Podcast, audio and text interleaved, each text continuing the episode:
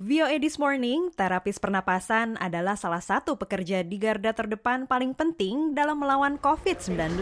Hello. Hello. Fever, cough, or shortness of breath?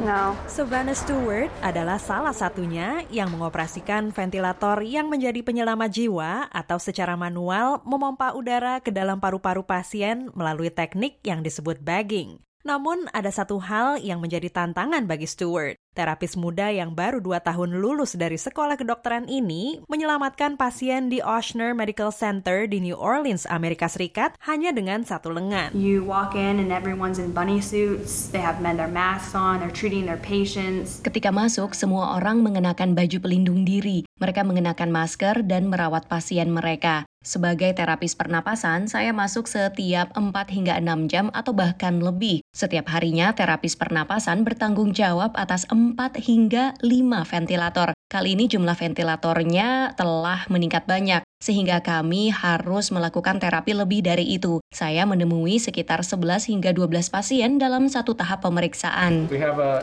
AVR patient coming from surgery. Stewart yang terlahir tanpa lengan kiri sering kali bekerja sampai 12 jam dengan mengenakan alat pelindung diri dari kepala hingga ujung kaki. Bagian ujung lengan kirinya ditutup dengan sarung tangan yang direkat dengan pita pelekat untuk melindunginya. Menurutnya, bekerja di lingkungan yang steril banyak tantangannya. I don't have the two hands. I have the one. Saya tidak punya dua tangan, jadi saya harus berpikir apa yang harus saya pegang selanjutnya dan apa yang harus saya gunakan untuk melindungi tangan saya agar tetap steril. Stewart mengatakan ia sangat menikmati pekerjaannya dan telah menginspirasi sesama. It's so rewarding. I mean, Pekerjaan ini sangat memuaskan diri saya. Kebanyakan pasien yang melihat keadaan saya lalu terkejut. Mereka banyak bertanya kepada saya dan saya menjawabnya. Sungguh luar biasa.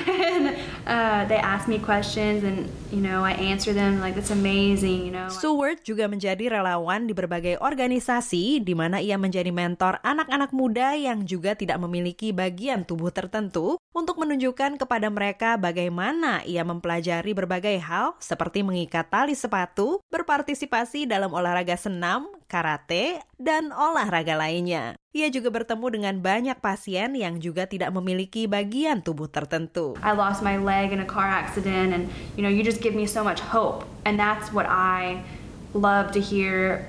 Ada yang bilang saya kehilangan kaki saya karena kecelakaan mobil dan kamu telah memberikan saya banyak harapan. Stewart menambahkan keinginannya adalah membantu sesama agar memiliki kehidupan yang lebih baik, khususnya setelah melihat dirinya yang juga memiliki bagian tubuh yang kurang, tetapi tetap bisa melakukan lebih banyak hal. Dari Washington DC, VOA.